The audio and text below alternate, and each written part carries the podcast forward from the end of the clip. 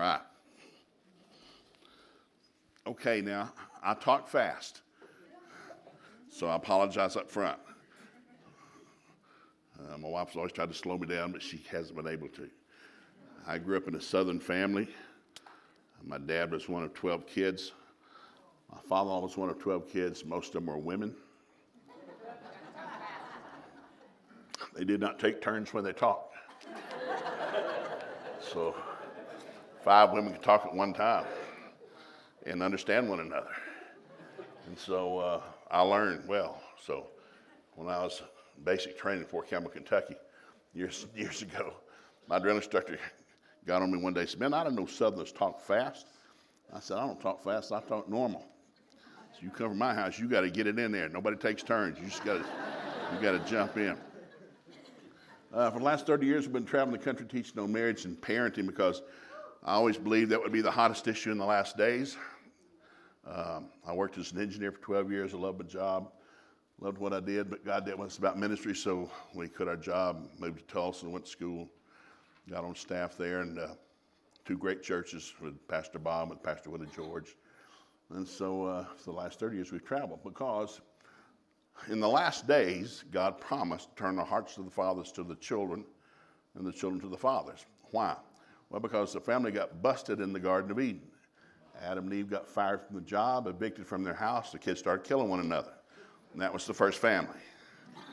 It sort of went downhill from there until you get to Silent Night, Holy Night, Week 3, King Saboridar, and we did a turnaround. And so I've always thought the hottest issue in the last days will be family. Now, for 5,000 years, nothing on this planet changed. Nothing. But about 100 years ago, everything changed. Electricity, automobiles. 100 years ago, there are only 5,000 cars in the entire United States. There's only 100 miles of paved highway. You drove in the mud. So everything flipped. It's moving like a freight train, moving like a rocket ship, moving like a laser beam now. But God's not changed. He stayed the same. So I believe this is the greatest day of human history to be alive. And I have a big family, and I'm the only minister in the family, and I happen to be Pentecostal, and that messes with all of them. So I do all the weddings and funerals because I'm free. And so I'll marry and I'll bury and I don't care who you are. And so I've gone all over the country doing that. And so people ask, things get tough, they'll ask, "Brother Joe, what do you think's happening?" You know, a couple years ago, somebody in Wuhan, China let something out of a jar and they closed Disneyland. Disney had never closed, ever. But somebody in Wuhan shut them down and everybody panicked. "What's going on?" I said, "Well, somebody in Wuhan, China let something out of a jar. We'll get it back in eventually." And so my family called, "Joe, you think this is the end?" "No, it's just Wuhan." This is not the end. The Bible says when Jesus comes back, people will be eating and drinking, marrying and giving in marriage, buying and selling, building and planting. Jesus said it will be business as usual the day he comes to get the church. So I don't care what's happening, it won't last. Because the day Jesus comes, Walmart will be packed. Every restaurant will be packed. People will be at the lake. They'll be skiing. Nobody's going to be looking for him. Most people will not be looking for Jesus when he comes back. But if you're a part of the body of Christ, that's what we get to do. We get to look for him. In the meantime, we get to get a job, pay our bills, suck the lips off our wife's face, and train up our kids, and live normal lives. Because somehow people think you're not normal. "No, I'm normal. You know, I mow my grass." "No, I don't. I hire that done." I stopped that when I moved to Florida. I'm a Floridian now. I was in Okie for 42 years, and I married a woman from Georgia, and she got up one day and said, "Joe, I'm moving to Florida." I said, "Well, I guess I'll go with you." She said, "You don't mind?" "No, babe, I'm going where you're going." And she said, "Well, I'm going to sell the house." I said, "Fine. You don't care?" "No." So she called a real estate agent. We sold it that night. Yeah, we made a chunk of money on that thing. And so we got up the next day. "Well, I'm going to Florida to get a house. You want to go with me?" I said, "No, I'll just mess it up. I'll just go pick out what you want." "You don't want to go?" "No, I'll mess it up." "No." So she called 2 days later. "Hey, Joe, I bought a house." "Good. You want to come see it?" "No, I'll see it when we move in, babe. I'll see it when we move in." So So we got a nice, beautiful place in Lakeland, Florida, right in the middle of the state. And Florida's got a lot of rednecks in it. It's the ninth leading cattle-producing state. There's more to Florida than just beaches. They got cowboys and cattle and snakes and gators. And I drove my wife nuts when I first moved to Florida. Every pond, there's water everywhere. I said, is there gators in that water? Joe, there's gators in all water in Florida. The gator's the king of Florida. Nothing can kill them. They don't have an enemy. Nobody's going to kill them all. They just breeding like crazy, and they're everywhere. If there's a puddle, there's a gator in it. So with that in mind, when I started traveling teaching, one of my daughters is a journalism major, and we got Angel. We have 8 kids. They're all adults, born again, spirit filled. They're out of the house, thank God. And so it's just Angel now. We like that. But my journalism daughter, when she graduated from school, said, "Dad, you need to start a publishing company." I said, "Babe, I got no time to mess with no publishing company." "Yeah, Dad, people are making money off your books. You're not making any money off of them." "Oh, come on." "What'd you say?" "Well, people are making money off your books. You're not making any money." I said, "Well." And so the initial contract with a publishing company that published my first book, I got 10% net profit. That was the deal. A year later, we were selling a lot of books. I got 18% net profit. And so my daughter told me, "Dad, if you start a company, you get 80% net profit." We're starting a company. So we went down to see a lawyer, wrote him a check for $300, created Stone Bluff Publishing. It's on the back of my books, Stone Bluff Publishing. What is that? Well, that's where I live, Stone Bluff, Oklahoma. It's just a hole-in-the-wall place. We don't even have a grocery store. There's nothing there. But it's on the map. So we created Stone Bluff Publishing, and then I created a desk in my office because they said I had to, and I says Stone Bluff Publishing on it. They said, "Where's Stone Bluff Publishing?" "That desk right there." So I use the same authors, printers, everybody that my publishing company used, I now use, except I make 80 cents on the dollar, not 18 cents. So that means I can give books away. So I supply all the prisons in Oklahoma with my books, and I don't charge anything because they're free, because I can do that. So people, they'll come to my table and say, "You got any deals?" "No. There's no deal in my books. You want it, write a check or get some cash. It's not free." It gets quiet every time you say that. "No, I don't give any freebies. It costs money to get it." Now, what I'm going to do, I'm going to show you something. This is the first book I ever did. God knows how to raise your kids, even if you don't. We sold 600,000 copies of this book. It was a good selling book. But when I got it from the publisher, I got it in the mail and opened it up, my first book. It was a cartoon cover. It was a sissy cartoon cover with a man holding a little baby, holding a baby out to his wife because he didn't know what to do with it. I thought, I've poured my life in this book. They put a stinking cartoon on the front cover of my book. I was so angry. And so I threatened to change it, but I couldn't because every publisher says, "Joe, you have full right on everything that's in the book. We have the right on everything on the outside of the book." Books don't sell books. Covers sell books. That's right. So we determined the cover. So we did this. So finally I got my own publishing company a few years ago, and I said, "Well, if we run out of these books, we're going to do a new cover." And so we did. So I got me a new cover. It's raised up, real nice. I've not sold 1,000 copies of this book. Sales went dead in the water. I'm not kidding. So in April, we're going back to the cartoon cover.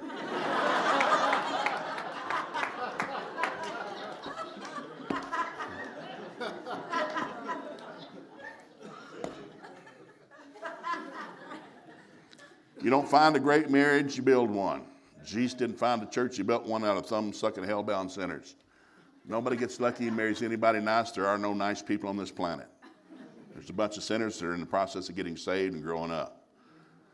Whenever you marry somebody, I'm just going to give you a secret right now. They're going to change. They're going to change a lot. Nobody stays the same. And so I realized when I was an engineer, I was a process engineer. I fixed things. Companies hired me to fix problems. So when I became a minister, what's wrong? Well, marriages are busted. What's wrong with them? They're broke. So I just Googled it. What's wrong with them? Well, the top 10 reasons for divorce. I picked the top 4. Top 4 reasons for divorce is incompatibility. That's a fancy word. They don't know how to talk to one another. God gave you two ears and one mouth, not two mouths and one ear. You need to listen more than you talk. All marriages start with words. All divorces start with words. All wars start with words. All peace agreements start with words. Life and death is in the power of the tongue. Your life is going how it's going based on what's come out of your mouth. The Bible says, let the redeemed of the Lord say so. Let the weak say I'm strong. For some, call those things to be not as though they are. So I realize the biggest thing in marriage is keep your mouth shut. If you have anything nice to say, don't say it. Well, I'll tell you what I think. Please don't. We don't want to hear it. You want to share something God said, we'll listen to that, but we don't want to hear your opinion because it's not going to be any good. So the biggest thing is communication. Second thing in marriage challenges is money, because men see money as freedom, women see money as security, so they're never going to agree. So you need a budget. 97% of all American households have no working budget. They don't know how much they earn, how much they own, where it's going, or what to do with it. And that's why America is the most indebted nation on the face of the planet. We have more money, but we lose more money. Why? We don't steward our money. God's a God of stewardship. What you steward, he'll increase. What you don't steward, you're going to lose.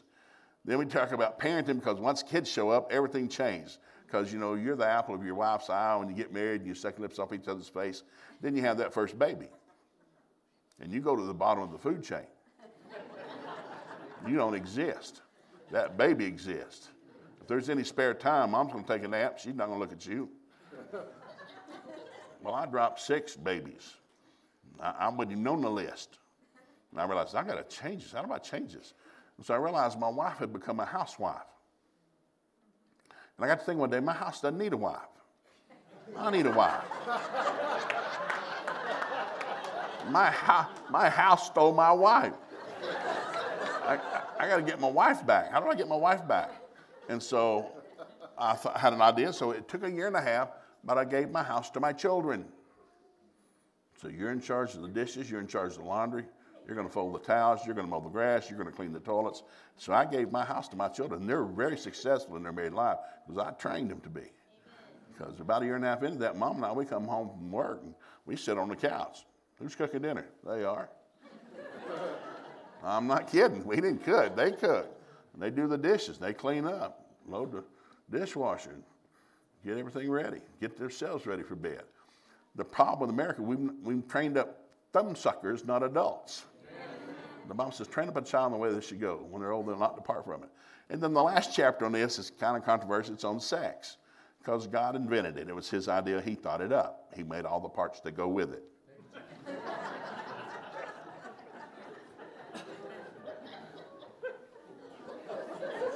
There's something about sex in every book of the Bible.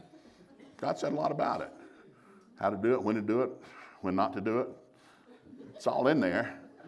So I have one Bible that I gave all 6 of my kids when they hit puberty, and I had highlighted in yellow all the scriptures on sex. And I said, okay, here's this Bible. Take a week, son, read all these scriptures. What are they? They're all on sex. Really? Yeah. And they did. They read it a lot. And they learned a lot. God made it. It was his idea. Nobody gets up to, I used to tell me, nobody gets us, well, dear God, it's Saturday. I guess we got to do it. No, people do it because it feels good. Oh, that was deep. Now, this is a book that's not on my book table. I should have written this book 40 years ago, but I didn't. I should have, because I've taught it for 40 years. When I started teaching on parenting, I talked about the 4 kinds of kids. It's in Proverbs chapter 1. You can read it in any translation. There's 4 kinds of kids in the Bible. And so, well, I'm a parent. What kind you want? Well, I need the good kind. And there's only one good kind in the list. So there's 4 kinds of kids. There's wise, simple, foolish, and scornful. It's a downhill slide. When I was a school administrator, I knew there were no wise kids that got sent to my office. Yeah, that's deep, isn't it? If you got sent to my office, you're either simple-minded, a fool, or a scorner. And so the first time you come to my office, I come and say, what are you doing here? My teacher sent me down here. And what happened? I was acting up in class. Why? I don't know. I said, well, you hungry? What? You hungry? Yeah. Well, come back here. So we had chocolate donuts. We get 2 dozen chocolate donuts, everyone, back in the office. Come back and get you a couple of chocolate donuts and a Pepsi. Come back and sit down. So I sit down eating the donuts, Pepsi. I had a picture of me when I was in the first grade, Hickson Elementary, 32 of us. All the boys had bird haircuts. All the girls wore dresses. Black and white photo. I said, there's a $5 bill taped to that. If you can pick me out of that picture, I'll give you that $5 bill. One of the teachers got mad and thought I was gambling. I said, no, nobody ever won that $5 bill. They couldn't find me. I was in there, but they couldn't find me. So we'd eat the donuts, drink the Pepsi, guess the $5 bill. I said, I'm going to send you back to your room.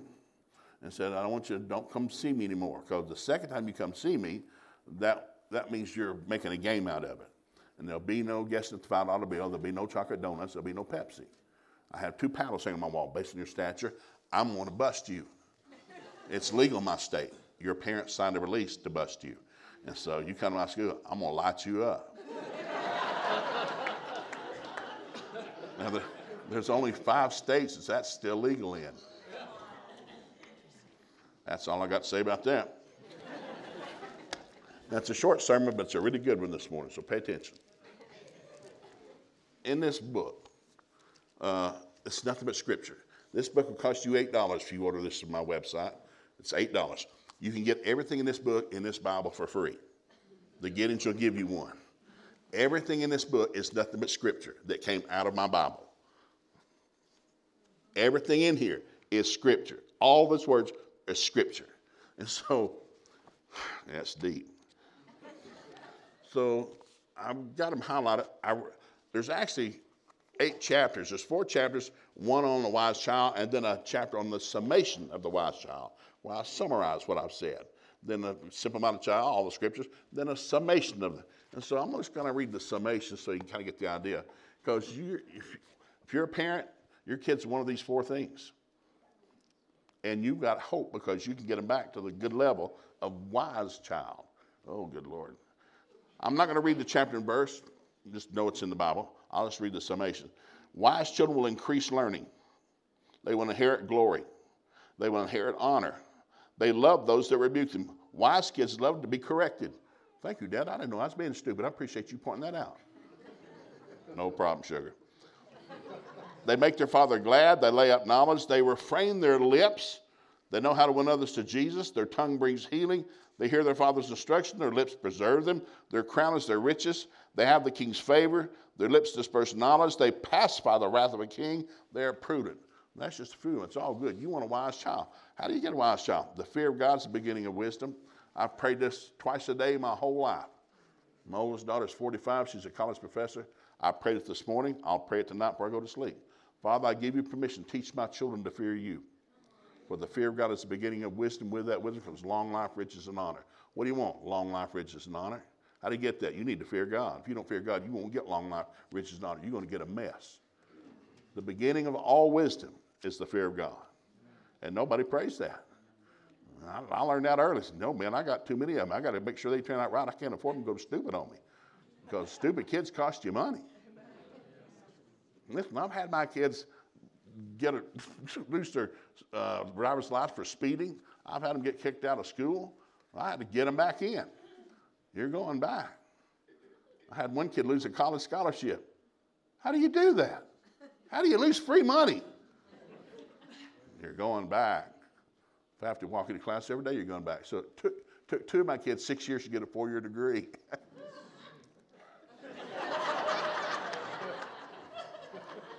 They got one. Early on in my life, I hung 6 giant frames on my living room wall. And I had brass nameplates at the bottom. I had all 6 of my kids. Big glass frame. And so they came home from school and they're hanging on the wall. And before we had dinner, they walked in. Dad, what's that? Is that a collage? No, that's not a collage. That's where you're going to hang your college diploma. We're all going to college. Every stinking one of you. Did God tell you that? No, Mom did. So my second daughter said, what if we don't want to go to college? What?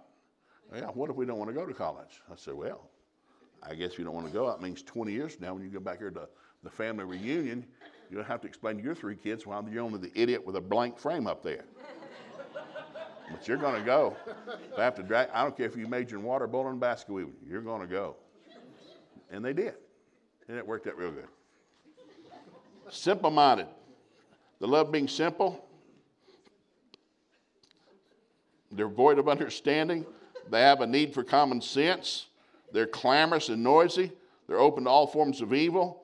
They don't know anything that's of value. They believe everything that they're told.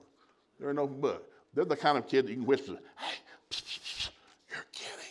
They believe everything's the truth because they have no word in them, because the word's your filter. And if you have no word, you have no filter. You believe everything you hear on the news, everything somebody tells you, because you have no filter. This filters out what's stupid and what's right. Oh, that was deep.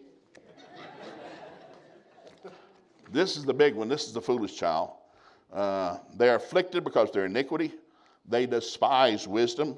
They hate knowledge. Their prosperity will destroy them. Every time they get money, they go broke again. They can't hold on to it. They'll be put to shame. They're destroyed for lack of common sense. They proclaim foolishness. They consider it an abomination to depart from evil. Ooh, their companions shall be destroyed. You don't want a fool for a friend, because you're going to get your lunch ate up. They mock sin. Their mouth pours out foolishness. The mouth feeds on foolishness. And I got a whole chunk of that. So that's, and then you go to stage 4. This is the nasty one. Scorner. Scorner.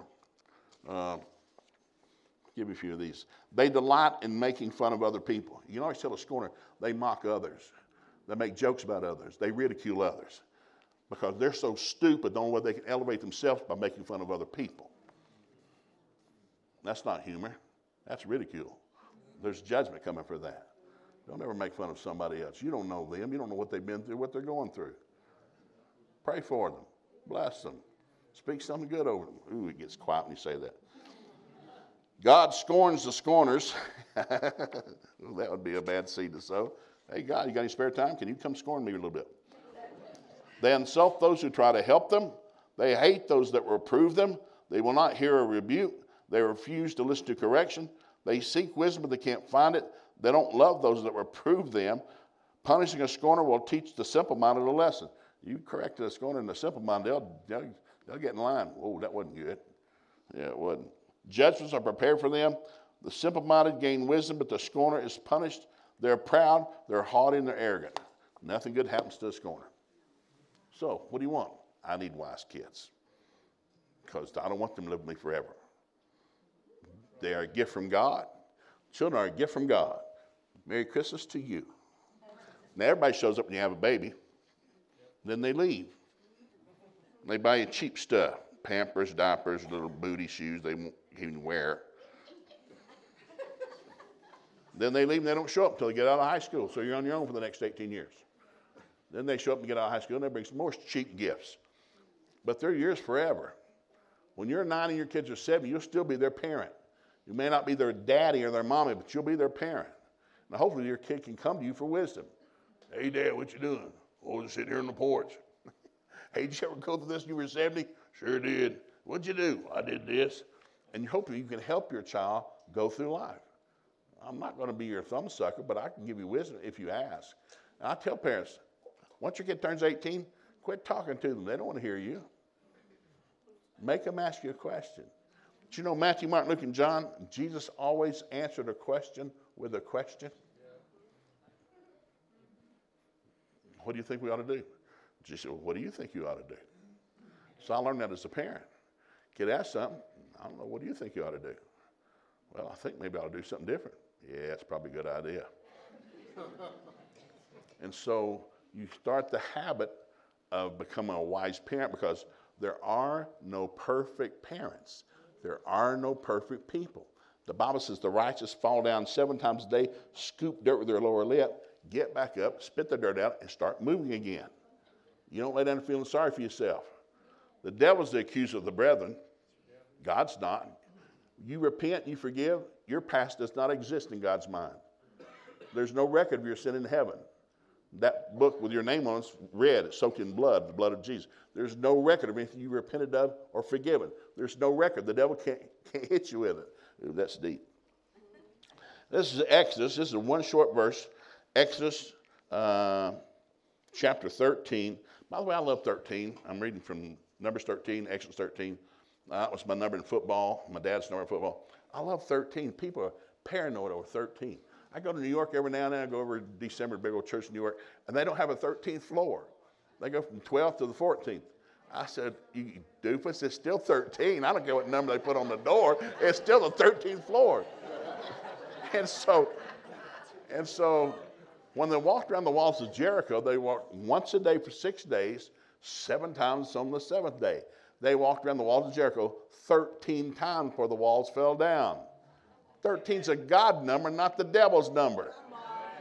Quit getting crazy about 13. Ooh, that's good. Anyhow, Exodus 13, verse 17. When Pharaoh finally let the people go, because they've been in captivity for 400 years, been stomping on mud. Now, in the beginning, it was good. There are 30 pharaohs in the history of Egypt. 27 were city pharaohs, 3 were country pharaohs. When Joseph and all that bunch went down there to Egypt, it was a country pharaoh. And he liked sheep and cattle, and they brought him down and said, hey, when he brought the family all down, hey, I'm going to give you the land of Goshen. I'm a sheep herder, and I like cattle, and I'll give you that. And so for 3 generations, they prospered, multiplied like rabbits. Man, I mean, the Jews were multiplying. Well, 4th generation comes around, a city pharaoh takes over, realizes, man, we got a problem. There's too many of these people. We need to kill a bunch of them all. So he passed a law. Every baby boy 2 years of age and under, we're going to kill them today. And they butchered babies up and down the Nile River, Jewish babies. Why? There's too many of them. Herod went into Bethlehem after the wise men came, saying they're looking for the Son of God and following that star. Herod says, when you find him, come tell me. Well, the angel warned him, no, he's lying. Go out a different way. So Herod, demon-possessed, goes into Bethlehem, kills every baby boy 2 years of age and under. What's the devil trying to do? Kill God before he grows up. The devil's a murderer, a liar, and a thief. We're on his planet. Satan is a temporary little g god of planet Earth. That's why prisons are full, orphanages are full, jails are full. Why? Where's God? He's in heaven. They're singing, there's music, it's air conditioned, free food. God's not allowed down here unless a Christian asks him. Jesus said 8 times in the New Testament, you have not because you ask not. Ask that your joy might be made full. God wants to meet our need, but he won't move unless we ask him. People think, well, if I hurt bad enough, God will move. God's not moved by pity. He's not moved by pain. God's not moved. You cry all you want. God won't move. God is only moved by faith. Whoa, that's deep. So anyhow, he says this, when Pharaoh let the people go out of Egypt, they've been slaves for 400 years, they didn't run along the main road that runs through Philistine territory, even though that was the shortest route to the promised land. God said, if the people are faced with a battle, they might change their minds and return to Egypt. So God led them in a roundabout way through the wilderness toward the Red Sea. What's God know? God's a good parent. What do you know about your kid? They're not ready. What do you know about your kids? They're not ready. We're going to do, I'm going to take them a long way around. And they're short around, yeah, but if they face opposition, they're going to turn around and run back into the hole they were in. They're going to stomp mud. They'd rather stomp mud than live in a house that they didn't build, eat from vineyards they didn't plant. I'm trying to bless their socks off, but people are funny. I don't want to be blessed. I want to live in poverty, and I want to live in shame, and I want to live in a hole in the ground. That's what I want. There's people like that all around you guys. It's like, oh, not me. I want the high ground. So here's my sermon. It's real short. Numbers chapter 13. It's another 13.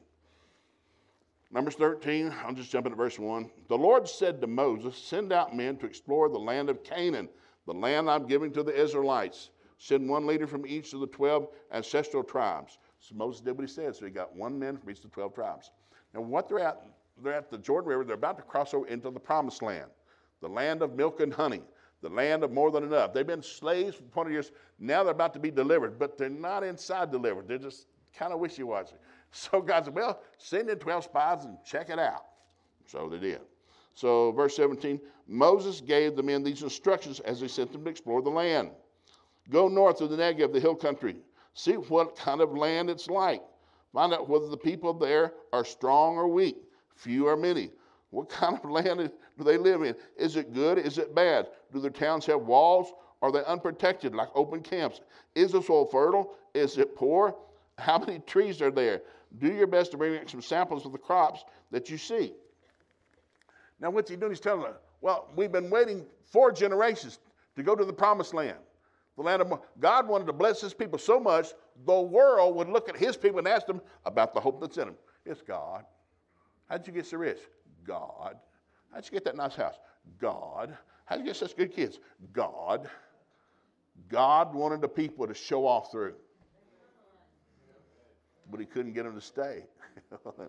So, I'll jump in, let's see here, around verse 23. When they came to the valley of Esho, they cut down a branch with a single cluster of grapes so large it took 2 men to carry it on a pole between them. Now, if you go to Israel, you fly to Tel Aviv, there's a big brass statue in Tel Aviv Airport in Israel. It's 2 grown men carrying a big pole with a single cluster of grapes. Now, they don't look like grapes. They look like grapefruit. I mean, they're cantaloupes. They're huge. But these are grapes from the promised land, the land of more than enough, the land God was trying to bless his people with. He wanted them filthy, stinking blessed. Listen, I love grapes. I've never had to have 2 men carry my grapes to my car. I put them in a little sack, and I carry them out myself. Can you imagine having to? We've got to have grapes, 2 guys, get them. No. It's a blessed land. God's trying to give it to them. So they go and they come back. They're in there for 40 days. Verse 25. After exploring the land for 40 days, the men returned to Moses and Aaron and the whole community of Israel. They reported to the whole community what they had seen, showed them the fruit they had taken from the land. This was their report to Moses. We entered the land you sent us to explore. It is indeed a bountiful country, a land flowing with milk and honey. Here's some of the fruit that it produces. But, there's always a but somewhere. But the people living there are powerful, and their towns are large and fortified. We saw giants there, the descendants of Anak. That's a half-breed between a fallen angel and a human. 10 foot, 2 inches tall, 6 fingers, 6 toes. David killed one of them. Well, actually, he killed all of them, but he made it famous for killing one. The Amalekites lived in the Negev, the Hittites, Jebusites, Amorites lived in the hill country. The Canaanites lived along the sea. And so, but Caleb tried to quiet the people, as they said before Moses. Let's go at once and take the land, he said. We can certainly conquer it. But the other men that explored the land disagreed. No, we can't go up against them. They're stronger than we are. So they spread this bad report among the Israelites. The land we travel through and explore will devour anybody that goes up there. All the people that were huge. We saw giants at Savannah. And next to them, we looked like grasshoppers. And that's what they thought too. What did you ask them? Hey, big guy, what do I look like? Look like a grasshopper. Thank you. I'll go back and share that. Chapter 14, I'm about through. It's a short sermon. Then the whole community began weeping aloud. They cried all night. Their voices rose in a great chorus of protest against Moses and Aaron. Oh, if we'd only died in Egypt. Oh, if we'd only died in the wilderness, they complained. Why has the Lord taken us in the country only to leave us there in battle and die, and our wives and our little ones will be carried off as plunder? Wouldn't it be better for us to return to Egypt? So they plotted among themselves, let's choose a new leader to take us back into slavery. Politics has never changed. I made the nominating speech for the governor of Oklahoma over 35 years ago. I was big in politics. I was a precinct chairman, county chairman of my political party, but we were getting it done. And God dealt with me after a couple of years. I realized something. Pat Robertson ran for president, and all the Christians wanted to get involved. And then he stopped running for president, and all the Christians left. And so there wasn't a single Christian that ever showed up at my monthly meeting. The heathens showed up. Lots of heathens. Wanted money, wanted stuff, wanted power. Christians, they went back into church. They just winky their way back. And so I served as county chairman for 2 years over a bunch of heathens. And I told my wife, this is it. I'll vote. I'll pray for those authorities. I'm not doing this anymore. Because sheep don't want to be led. Most sheep don't want to be led. They're just happy just being eaten by the wolves. And I thought, well, I'm going to focus on my family. I'm going to focus on my church. I'm going to teach. I'm going to do what's right. And then God got doing about, we're going to try to come. We're going to teach on family and marriage. And so I cover every denomination.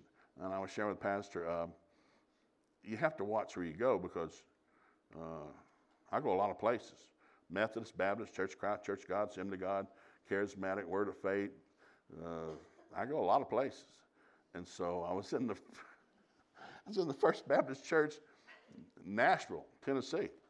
We did a Friday, Saturday marriage seminar, and it went really good, packed crowd. And so we're eating lunch on Saturday. I got to catch a plane to go to Jacksonville, Florida for Sunday morning. I want to do another seminar in Jacksonville. And so we're eating our cheesecake, and we're sitting this round eight to a table, and it's great. And so we're eating our cheesecake, and Pat said, "Josh, I understand you went to seminary in Tulsa, Oklahoma." I thought, uh-oh. I said, "Yes, sir." He said, "I didn't know there were any Baptist seminaries in Tulsa, Oklahoma."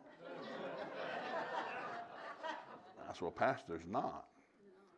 And we're eating that cheesecake. He's just real happy. He said, "Well, where'd you go to school?"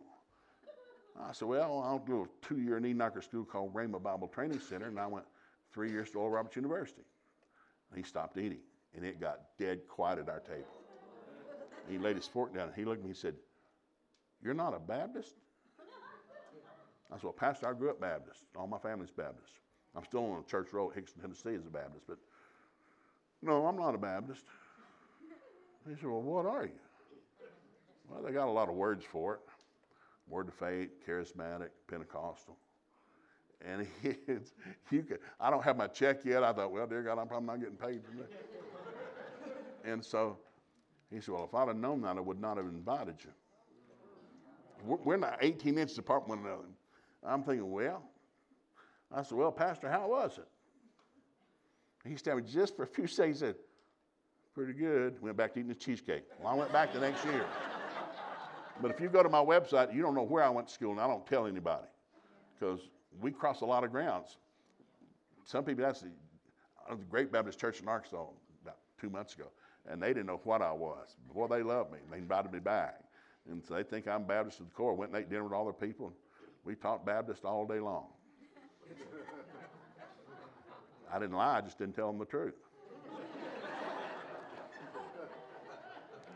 Yeah, you'll quote me on that. So anyhow, let's jump into verse 13. But Moses objected. Let me shorten this up. God spoke to Moses. He got mad. God spoke to Moses. That's it. Because Moses and Aaron got on their face in front of the temple. They're praying to God. Oh, man, the people are going nuts on us. And so Aaron, they tore their clothes. And so God told Moses, "Get up, get up." So Moses got up. God said, "That's it. I'm going to kill every stinking one of them. I'm going to start all over with you." It's in the Bible. I'm not paraphrasing. It's in the Bible. And Moses said, "You can't do that, God." What? You can't do that. You showed off too much. You split the Red Sea. You killed the Egyptian army. You've done too much. You're too famous. You look stupid if you do it. So God, it's in your Bible. You can read it. I read the New Living Translation. It's in there. God says, "Yeah, I guess you're right. Well, I'm going to take everybody 20 years of age and up. I'm going to take them back into the wilderness. They drop dead. I'll take their children into the promised land." So Moses told the people what God said. God said, "Everybody's 20 years of age and up. Raise your hands. Okay, you're going back to the wilderness. You all drop dead. He's going to take your children in." So it got quiet and they said, "What?" "Yeah, God's going to take you out of the wilderness. You all drop dead. He's going to take your children in." Well,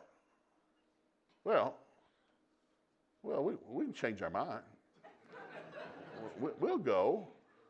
Moses said, "No, you don't understand. You're not going because God's not going with you." No, we'll go. We just made a mistake. I'm sorry we got mad. We'll go. I said, "No, you can't go. God's not going with you. We're going to go." Moses said, "Please don't." So they went across the river and 13,000 of them dropped dead that day. They came back across the river. I said, "Well, I guess we're going back to the wilderness."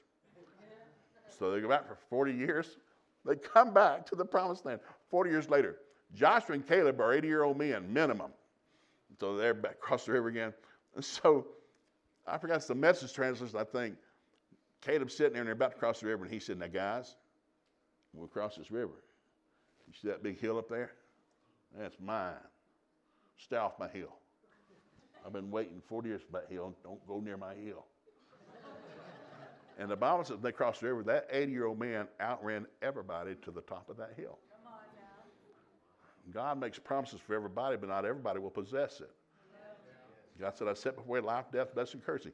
You choose. It's a great life, but we have to choose that life. And there's opposition. People, I've got so many people born again. I share with the pastor, used to when I got people born again, I'd take them to the book of John. Well, read the book of John. Well, I stopped that 5 years ago. I don't do that anymore. I get people born again. I take them to the book of Revelation. I said, we're going to start with the last book. What? Yeah, you're going to love it. You love this book. This is the only book in the Bible with a promise. Blessed are those who read and understand the words of this book. No other book in the Bible has that promise. Plus, when I married Angel, I married my first wife, had a great marriage, married for 45 years. She got a brain tumor, stage 4 cancer. 3 months later, she's dead. And so I cried for 6 weeks, couldn't stop crying. And God spoke to me one Saturday morning, said, get up, shut up, and get busy. And so I haven't cried since. I haven't cried in 6 years. So Angel, her and her husband worked for me years ago, and he'd gone stupid, and she's been divorced for 12 years, raised her kids in Florida. So we start talking on the phone. So I have fat thumbs. She would text me for 8 months. How are you? I am good.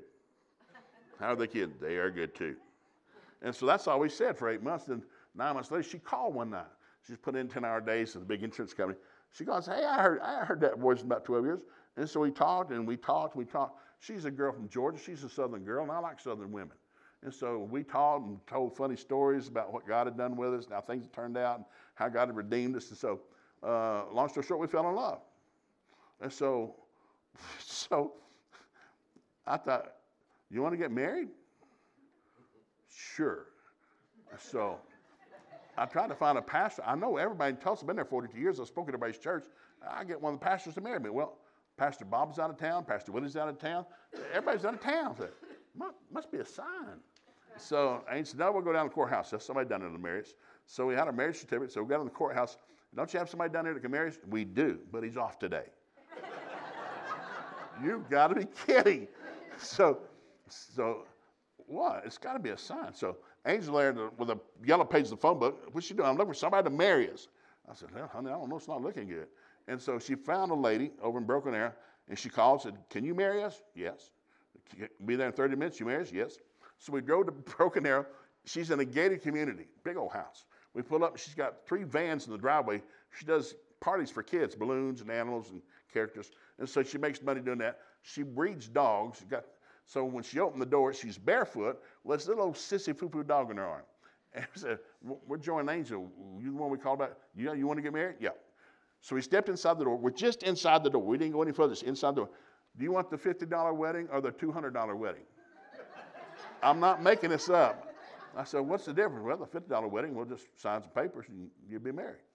The $200 wedding, we'll go out back and have some cake, ice cream, confetti, and have some balloons. No, I don't need no $200 balloon, no. And so she said a few words, and she didn't say anywhere. She's writing some papers. We'll sign here, sign here. Well, I got to go upstairs and have my husband notarized. I hope she was married. I never saw the guy. She comes back down, hands the paper, said, well, you're married. We don't say anything, only if you want to. But we're married? Yeah. Okay. So we stepped out on the porch, and she closed the door and said, well, dear God, we ought to say something. I love you, you love me. God bless America or something. So we prayed a little 30-second prayer, and we went to the local restaurant and had a honeymoon meal and went home and sucked lips off each other's face. My first wedding I paid $10 for, and it lasted 45 years. This wedding I paid $50 for. This thing's going to last a long time. Angel, I've been married 5 years now, and it's been something. Because you marry your absolute direct opposite. I've had so many people come to me, Brother Joe, will you marry us? We're so in love. No, you're blind as a bat and dumb as dirt. You have no idea what love is. Love's the most expensive 4-letter word in the universe. You ever tell somebody I love you, get out your pickup truck, your bank account, your hunting dog, your bass boat, your rod and reel, pile that on the table. And then when you look, hey, honey, I love you. Because if love's not costing you something, it's not love. For God so loved the world, he gave his only son. It cost God everything to love us with no guarantee we would love him back. So marriage is it's a crazy thing. It's a covenant. You can't have a covenant if somebody dies.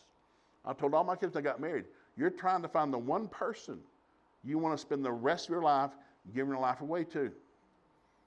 I love you, you love me. Oh, no, no, no, no. You're going to love them regardless. It's a covenant. You're making a covenant with God. I'm going to love them till Jesus comes. I told Angel when I married, I said, I'm going to make you want to suck the lips off my face, woman. I may get fat, lose all my hair, but you're going to want to suck the lips off my face. Because nobody's going to be better to you than I am. And I fully expect when I get to heaven, I'm going to have two women in heaven. They're going to get up there. Father, I want to thank you for your son, Jesus, and the Holy Ghost. And Father, second, I want to thank you for Joe. Joe was the second greatest thing that ever happened to me. I've got two women that are going to say that. Because my wife this time, I am really, you can't say it because nobody believes you.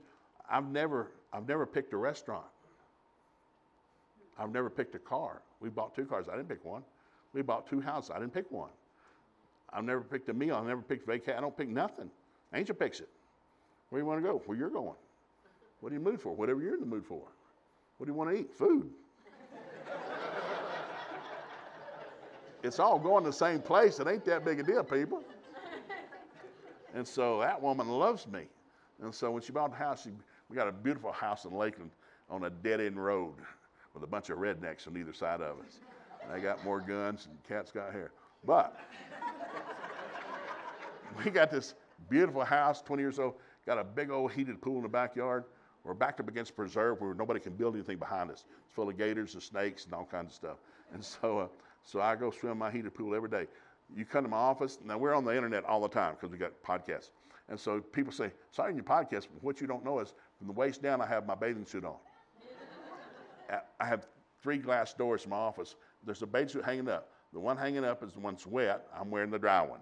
Because as soon as I get to talking, I'm going out to the pool. So I swim in my pool 2 to 3 hours every day.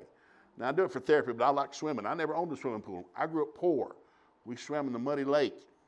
I didn't have no stinking pool. I drive by houses that have pools. And say, how come nobody's in a stinking swimming pool? If we had a swimming pool, we'd be in that thing. How come people got a swimming pool? They don't get in the stinking swimming pool. So I told my wife, when I get a pool, I'll be there every day. And I've never missed a day. Never. In a year and a half we've been in Florida, I've never missed a day. I've not been in my pool. They got down to 48 one night. I was in my pool because it's heated. You got to get in quick and don't get out. I have that because that woman loves me. Angel and I are two different people. We don't agree on hardly nothing. But that's okay with me. Pick something, sure. Pick it. I'm going to love you. That woman loves me and she treats me good. Nobody's loved me more than Angel loves me. I mean that. Nobody. She'll tell me 12 times that, Joe, I love you. I love you, baby. You're my gift from God. So what you do, you got to get your mouth moving in the right direction. You can change your life today by changing your mouth. Honey, I want to tell you I love you. Now, your spouse is going to say, you just said it because the preacher told you to say it. Yes, I am. You better be glad. So let's change our words. I want you to say this after me. Say, Heavenly Father, I thank you for your word. Your word is truth. It sets me free and it keeps me free. I ask you, according to your word, teach my family to fear you. Surround my family with divine favor. Bring to my family godly friends. I consider it done in Jesus' name. Amen.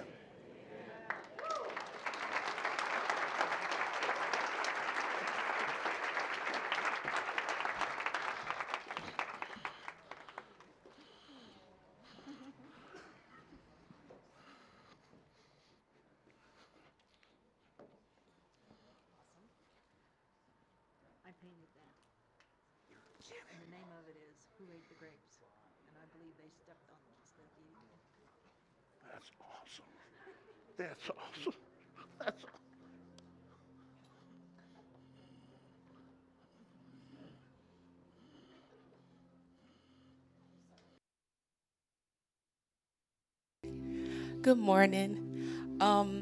Psalms chapter 121, verses 1 and 2. I will lift up mine eyes unto the hills, from whence comes my help.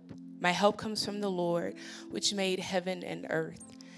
And I like how the Message translation says, I look up to the mountains. Does my strength come from mountains? No, my strength comes from God, who made heaven and earth and mountains.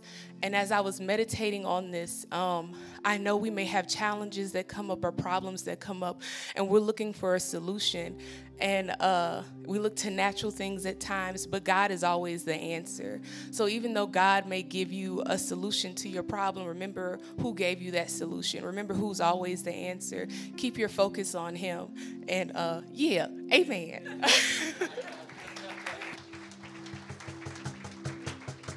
Praise the Lord. Good morning. God's not finished yet.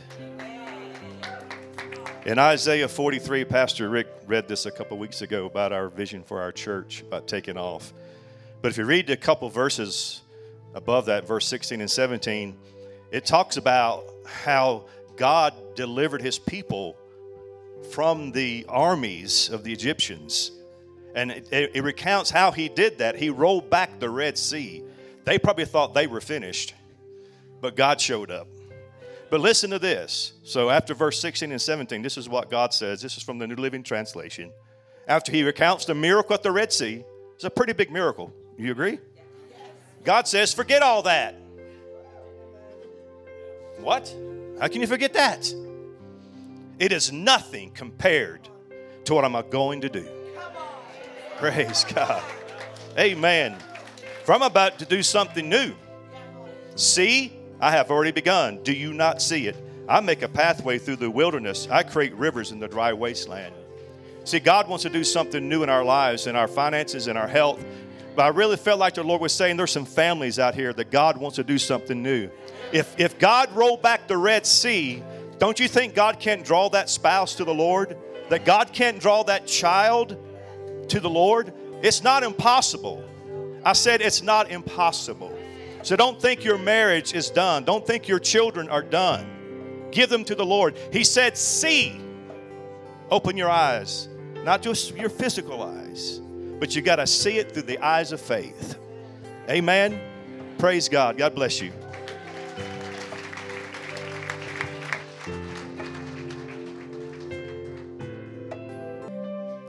Praise God. In Mark chapter 16, verse 1 to 4.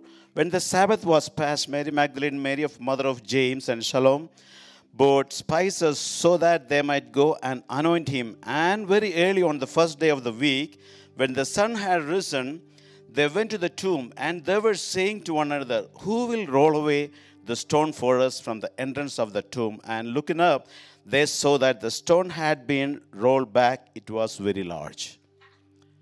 I feel that there's somebody in this congregation thinking, who's going to roll away the stone for me? The things that I'm facing today, who's going to roll the stone for me? I mean, the stone represents, you remember the law given through Moses on the stone. All right? So don't worry. You just walk in faith. You just walk in faith. The stone stands in between you and Jesus. By the time you reach there, it's already done. It is the finished work. We live in the finished work. Amen. It's already done. Don't get the mindset of the law or religious mindset in you that block to see Jesus. You just keep look at Jesus. Praise God.